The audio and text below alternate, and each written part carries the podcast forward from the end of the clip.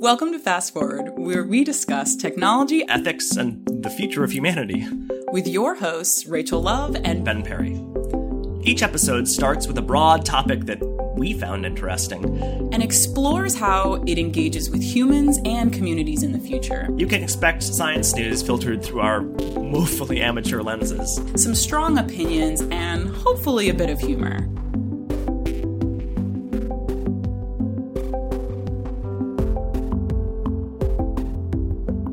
Everyone, and welcome to Fast Forward. I'm Ben, I'm Rachel.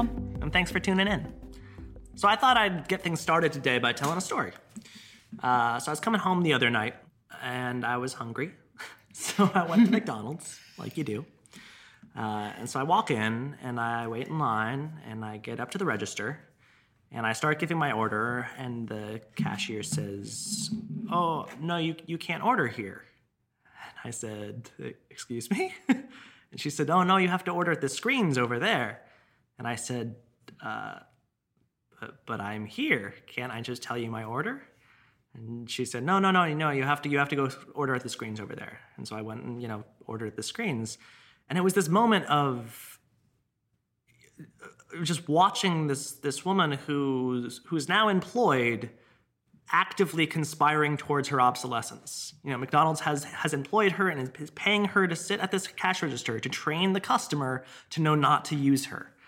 And it was this Crazy. it is it's crazy. I can't. It's this like profoundly alienating experience where you're talking to this person who whose only purpose right now is to make sure that she doesn't exist in a year and a half right, right.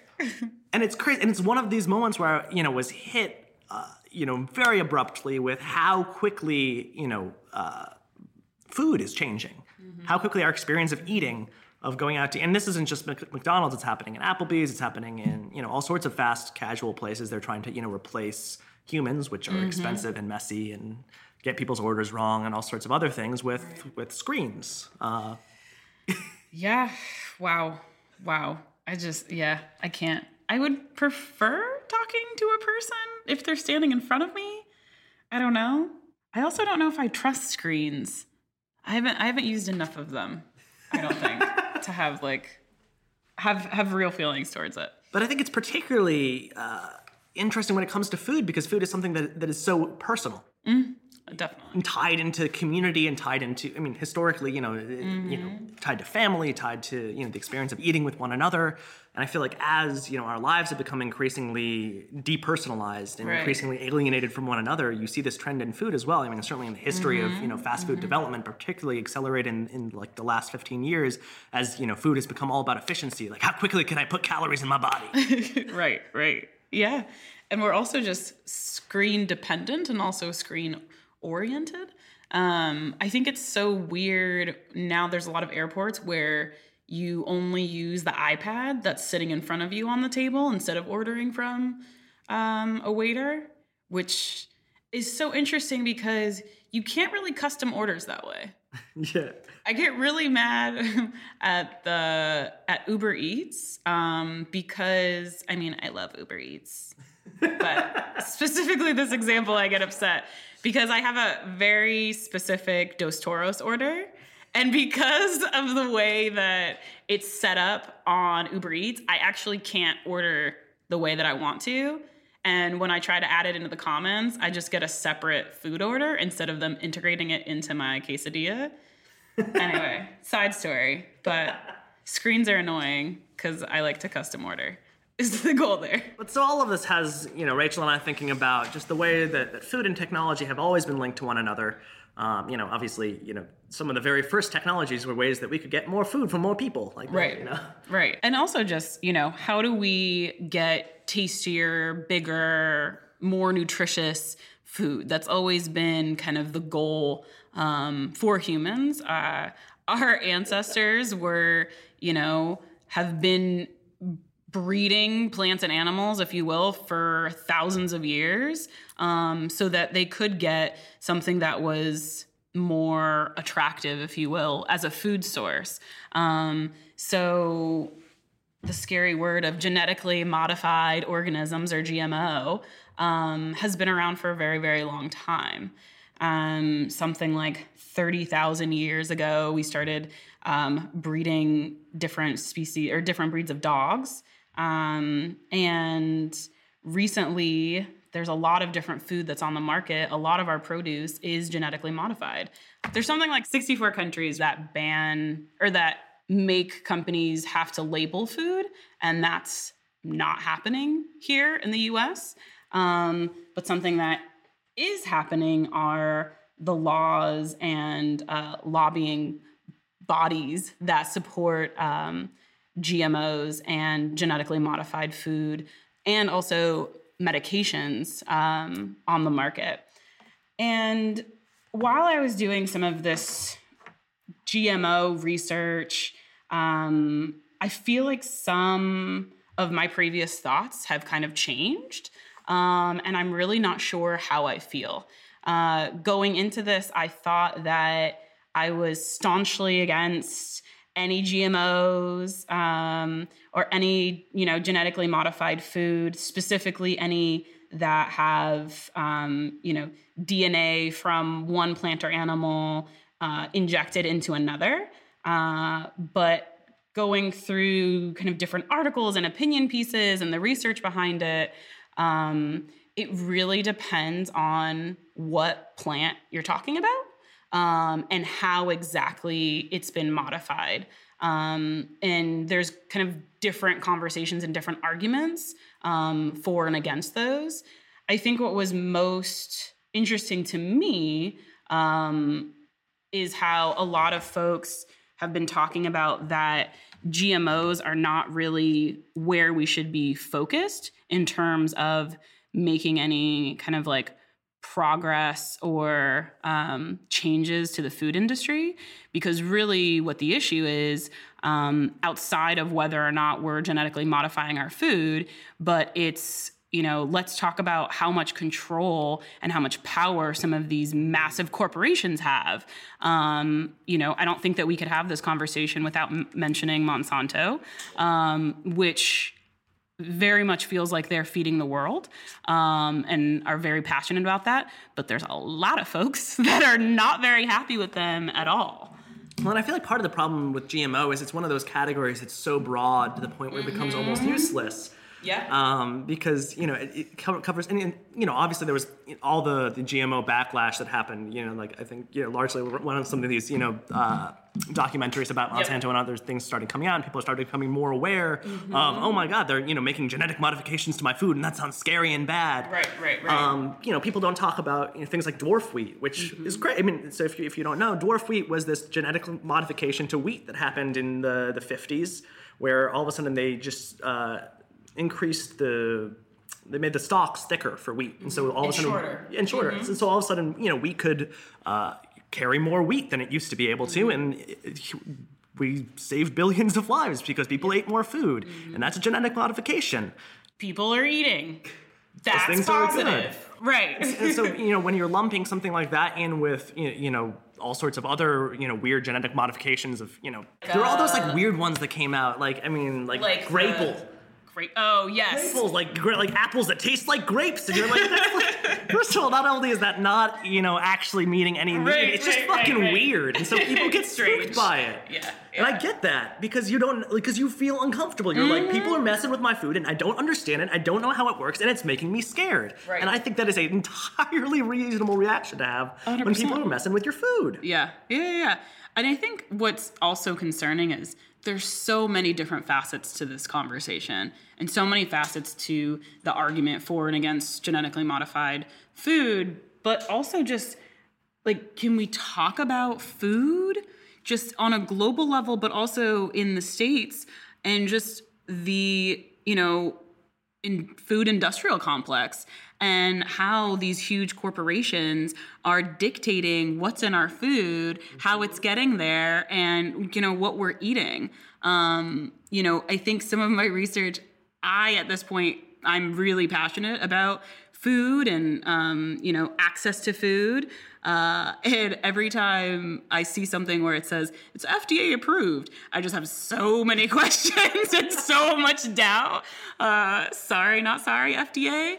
Uh, it just does not spark confidence. Um, I'm I think that's that missing piece is that it, turns into a science conversation when, Yes. when really in many senses it should be a conversation about like co- companies and economics and Yes. government lobbyists and Right. Mm-hmm. even corporate insight. I mean like all those things that that don't get lumped in when it just becomes a conversation about you know what is a GMO. right, right. And so people end up, you know, running around in circles with, you know, scientists saying, well, actually, genetic modified organisms are responsible for, you know, all these good things that happen, and you know, people being legitimately concerned about other things, you know, and mm-hmm, and it's this mm-hmm. non-productive conversations. It's happening because it's not actually the conversation that we need to be having. Exactly. Yeah, and I think that that's kind of what I came to is it just has made me more upset about everything that I was upset about before. But I, I really feel like part of it is, you know, if if I had any trust, if I had any faith in the people who are doing food regulation, if I had any trust, if I had mm-hmm. any faith in companies like Monsanto, then this would be a different conversation to have. But I don't, and I don't think anybody should. Right. And I think the other thing is a lot of the research and studies that have been done um, on food in general. Uh, a lot of times are not coming from independent uh, research groups, but are actually funded by these really huge food corporations that clearly have a bias.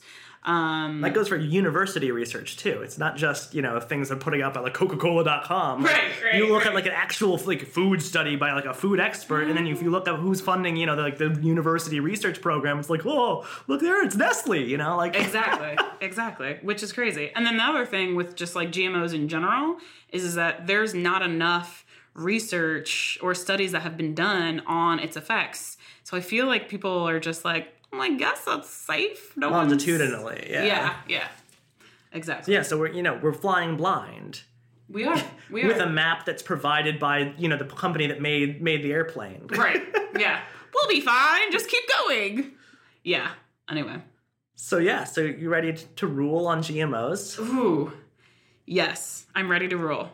I, I think that when it comes to specifically transferring and manipulating the DNA of either plants or animals or humans, that I am thumbs down.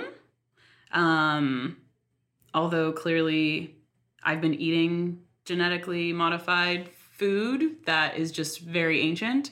So I guess we're just gonna keep eating that. Um, but I don't want to play Comes around. down on the new ones. It always comes down to the nuance. I just don't want to play with DNA. That's my takeaway. What about you, Ben? So I guess my takeaway is I I don't have a problem with GMOs. I don't have a problem with the science. I I, I have a problem with with the companies. Mm-hmm, um, and so I, I Yeah. I'll give a thumbs up to GMOs with with my caveat being that if we're gonna be fucking with DNA, Yeah. we need to be seriously examining who's yes. doing the fucking Who's doing? for, for lack of a better term. Love it. Yes. So that's that's my my my takeaway. cool. Um, so changing gears a little bit, you know, keeping the in the realm of futuristic food, uh, I thought we'd talk a little bit about vertical farming.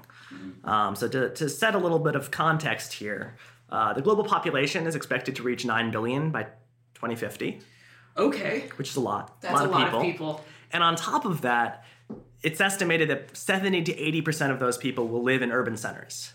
So all densely, you know, packed around one another, Mm. uh, and usually far from where food is actually being grown, which is a serious problem when it comes to you know climate change. You're thinking about you know Huge.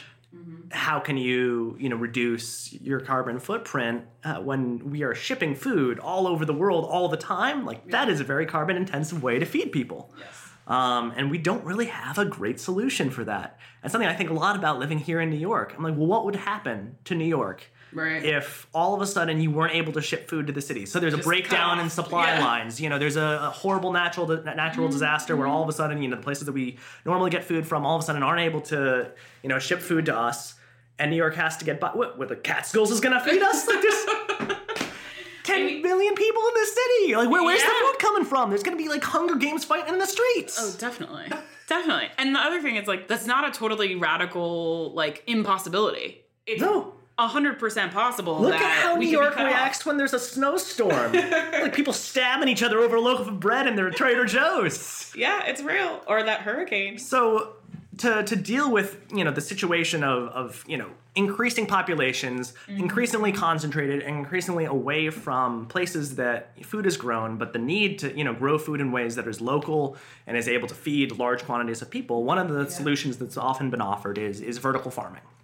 So ver- vertical farming, you know, for people who might not know, is is a whole host of different strategies, from hydroponics to aeroponics to uh, know all sorts of other weird and, and futuristic things. If you just Google it, you'll see all sorts of things that look like they're you know taken straight out of a, a sci-fi movie, and they very much are. Mm. But the general idea is that instead of just farming, you know, if you're farming outdoors, you have your you know an acre of land is an acre of land. Right. If you're farming indoors in a building, you can stack plants on top of one mm-hmm. another, and so you know you can get. I mean, some of the yields that they talk about are you know, seven hundred times you know the yield in a single acre, and it's not just that you know you're able to stack plants on top of one another, but you're also maximizing their growth by you know really optimizing their growing conditions.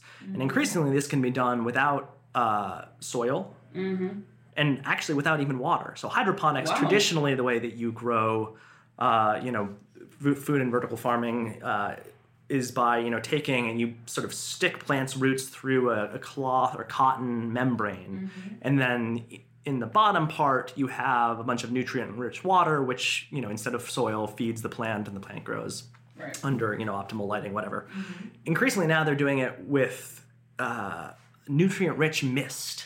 Mist. So yeah, so they've reduced the the water needs by like something like ninety percent. So you can do wa- you can grow food with almost no water, almost no soil, and in these incredibly high yields, which sounds like exactly the what the Mm-hmm. Sounds like what we need. Right?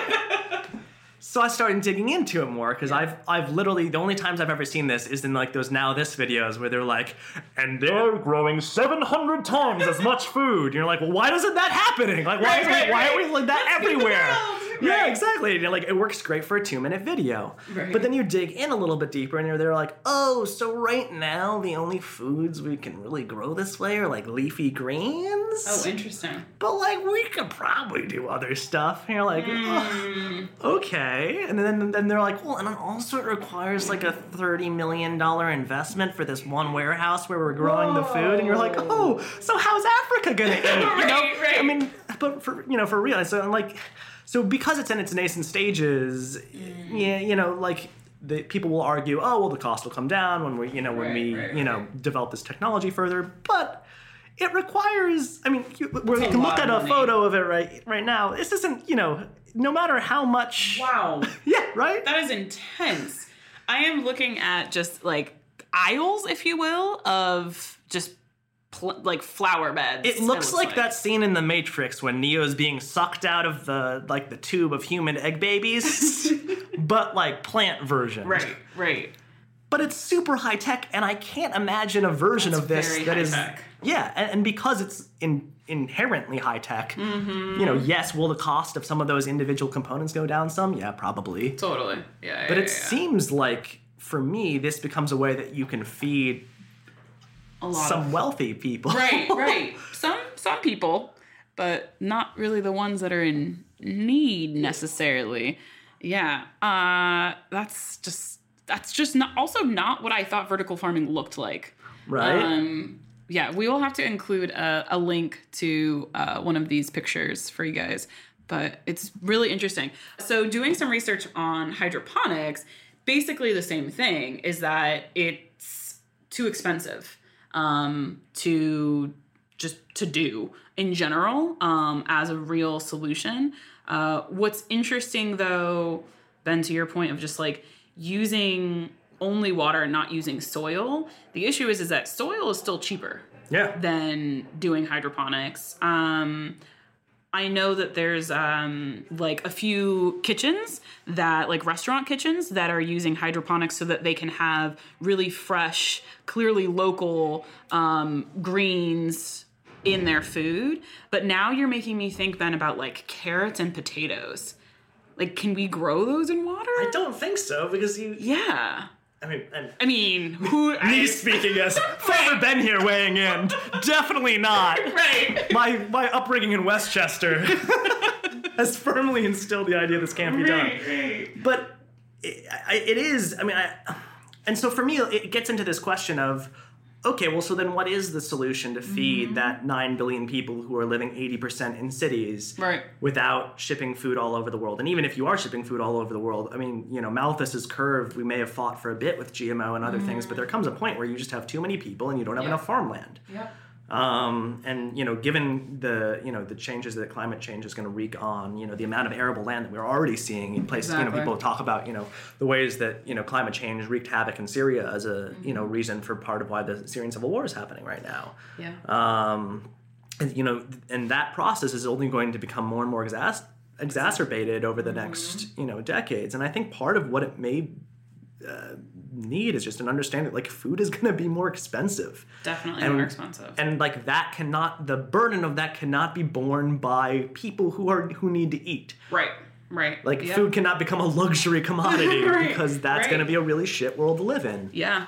But I think that, you know, we need to be having more conversations about how we're going to feed people. Mm-hmm. Um, because a lot of these technological advances that we have that we're talking about, that people are, you know, working on and advancing, it's not necessarily going to be the answer. And I think we're really used to kind of thinking that there's going to be some natural catastrophe and that we're not going to have enough food and then we kind of figure it out or I or you just don't hear about it, right? I'm sure that there are plenty of um, even in the United States there's plenty of people that are going hungry and own houses and Food you know is huge. it's massive. Um, but I, I don't feel like we're talking about this enough. Yeah, I'm really one in, just keep one in back to two kids new york state kids in school is food insecure one in two that's That's fucking it's wild. Just, it's incra- It's crazy. um, and the pr- the time to be thinking about how you're going to feed people is not when everyone is hungry, which is already Right. increasingly where we are approaching. Right, right, yeah. Um, We need to be talking about it right now. But if you're going to do something like vertical farming, it can't just be a private industry thing because Mm-hmm. then it's going to become food for for people who have means to afford food, and that's already where we are now. And Yeah. f- the food that we are eating now is far cheaper than what would be produced if you were in a world where you know vertical farming became one of the only means that you could really produce Mm-hmm. food in any kind of you know uh, real quantity and get get it to people who need it. yeah. And so, yeah. like, if that is going to be a solution, then it needs to be a, a federal solution. It needs to be, you know, like a massive public investment in, Mm-hmm. Right. you know, federal food right, or a global investment. Yeah, which Well, it's funny, sounds very hard to manage. It had, it had me thinking about uh, the Bible, because that's I mean, that's what I do a lot. You are a minister. Um, but yeah, there's so there the whole. you- You're familiar with the story of Joseph? no.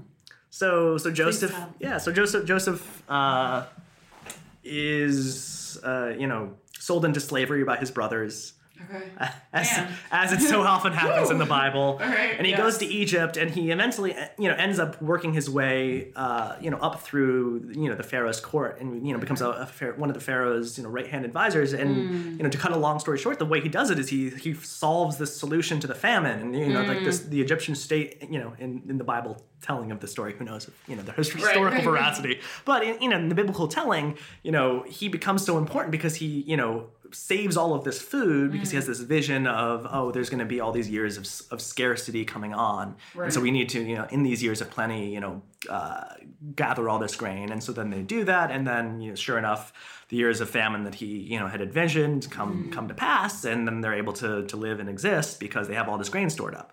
Um, and it seems like we are in that point right now where we are in you know perhaps some of the last few years of like legitimate plenty that we may have for quite some time Right. Right. um, and instead of building storehouses right. Look at look at what we're doing.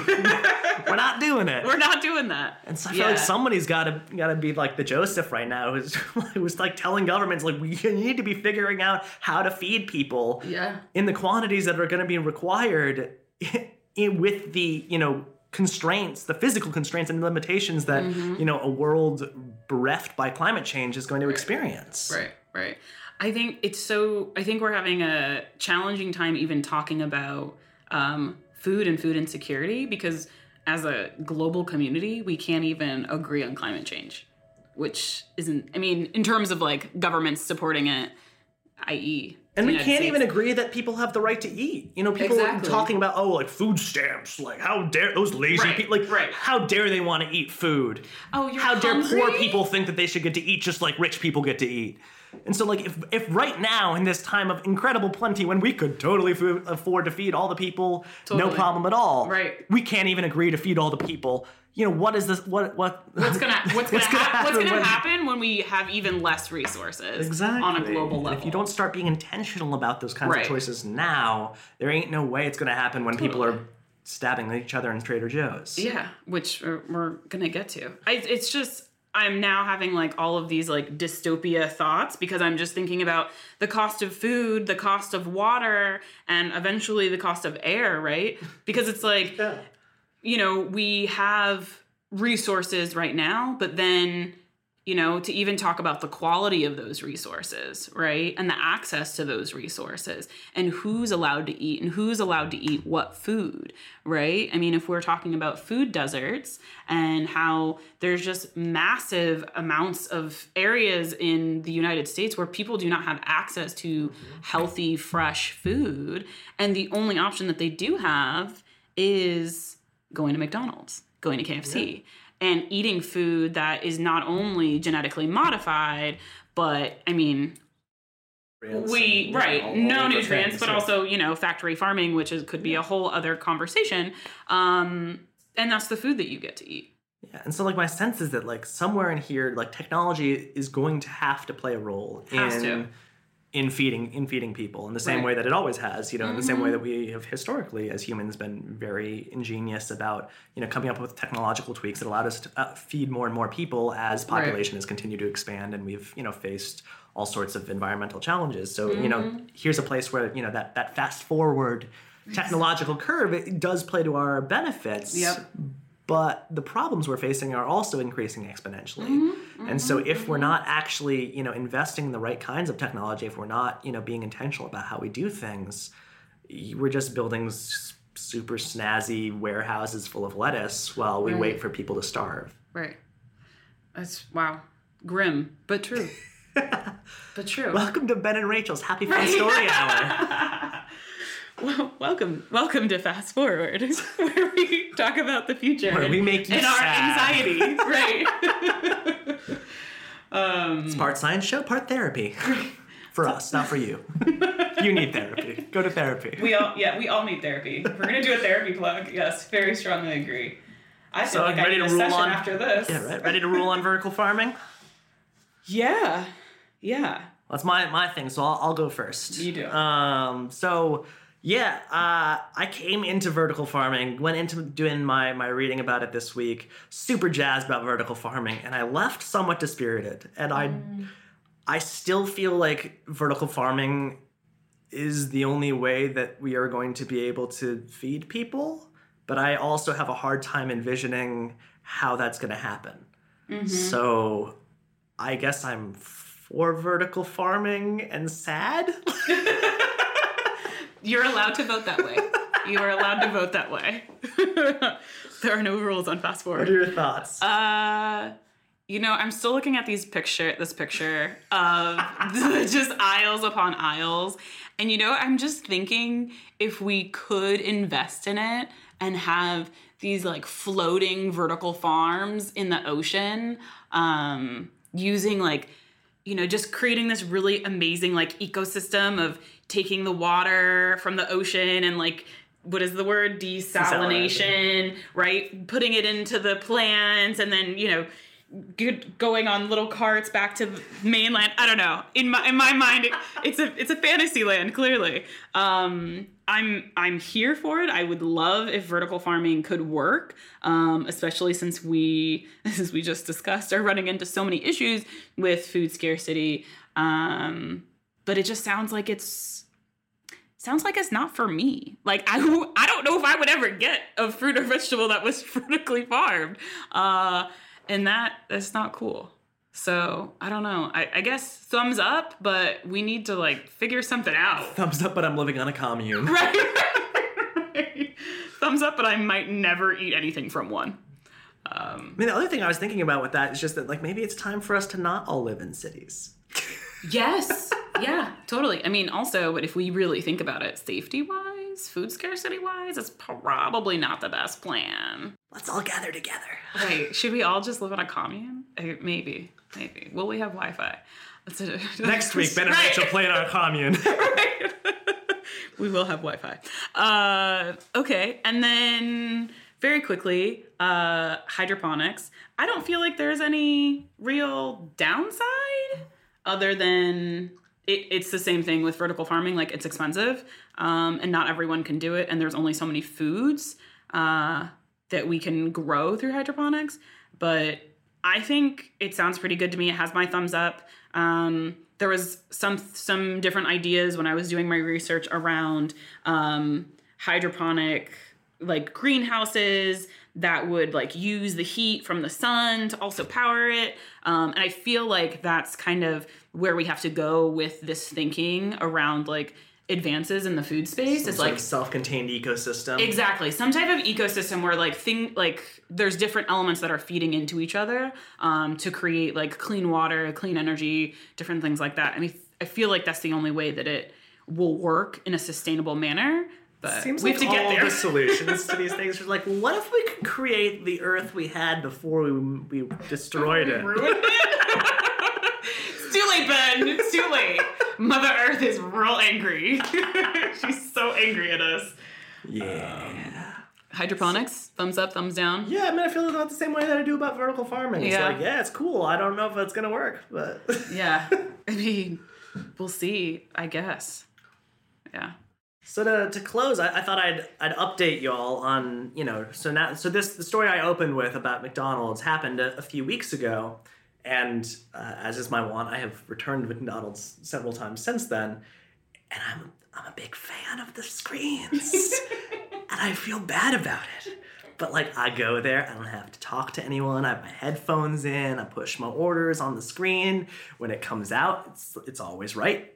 Nobody put the wrong orders in because I put them in, uh, and I like it.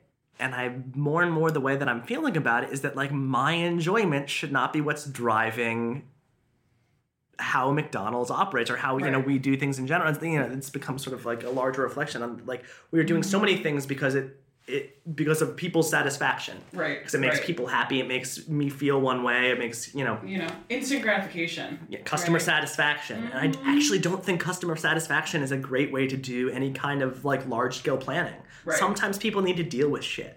Yeah, Sometimes because you're really only thinking about yourself. Yeah. You know, when it comes to like, are you satisfied as a customer? Yeah. You know, did you get your shit? Yeah, and, Yes and no? maybe somebody being able to to afford a you know to work and live is of greater value than Mm-hmm. Right. me always getting exactly the right order. Like, oh, they left the mayo on this time. like, well, that person should go hungry. You know, like that's right, like right. the one to one does not work out. Yeah, You know, and so I, I feel like that's increasingly where I'm feeling about all of this. You Mm-hmm. know, GMOs, vertical farming. So much of it's driven by emotion. By you know, GMOs. It's driven by our Profit. fears. Yep. Yeah, Yeah, well, so the one side is driven by profit. Yes. But on the res- like the Receiving- the customer, our experience of just going through the world, it's a lot of it's just driven by yeah. consumer emotion. You Yeah. know, we're scared of GMOs. Vertical vertical farming looks cool, and I don't think that any of those are the variables that should be deciding whether things Right. happen or not. yeah, yeah, yeah, yeah. No. And I don't know that government is really any better at making those choices right now than we are. I think that they are mean- largely and partly because you know government's driven by people's you know fears and reactions. So when Yeah. you know policymakers get a whole bunch of people saying I'm scared of GMOs, I want you to label them or whatever, then they say okay, well we're going to do that because that's what you're asking for. Because there was enough people like Um, yelling and who are, screaming. yeah, who are mad. Yeah. But Yeah. I, I think there's going to come a point where we need to realize that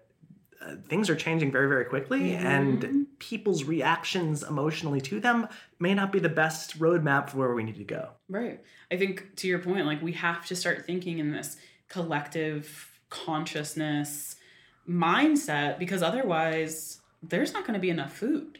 like we might not be here, right? I mean, there's there's already a lot of people that do not have enough food, right? Like today right now, uh 2019, there's not enough people. There's not enough people that are full, Yeah. you know?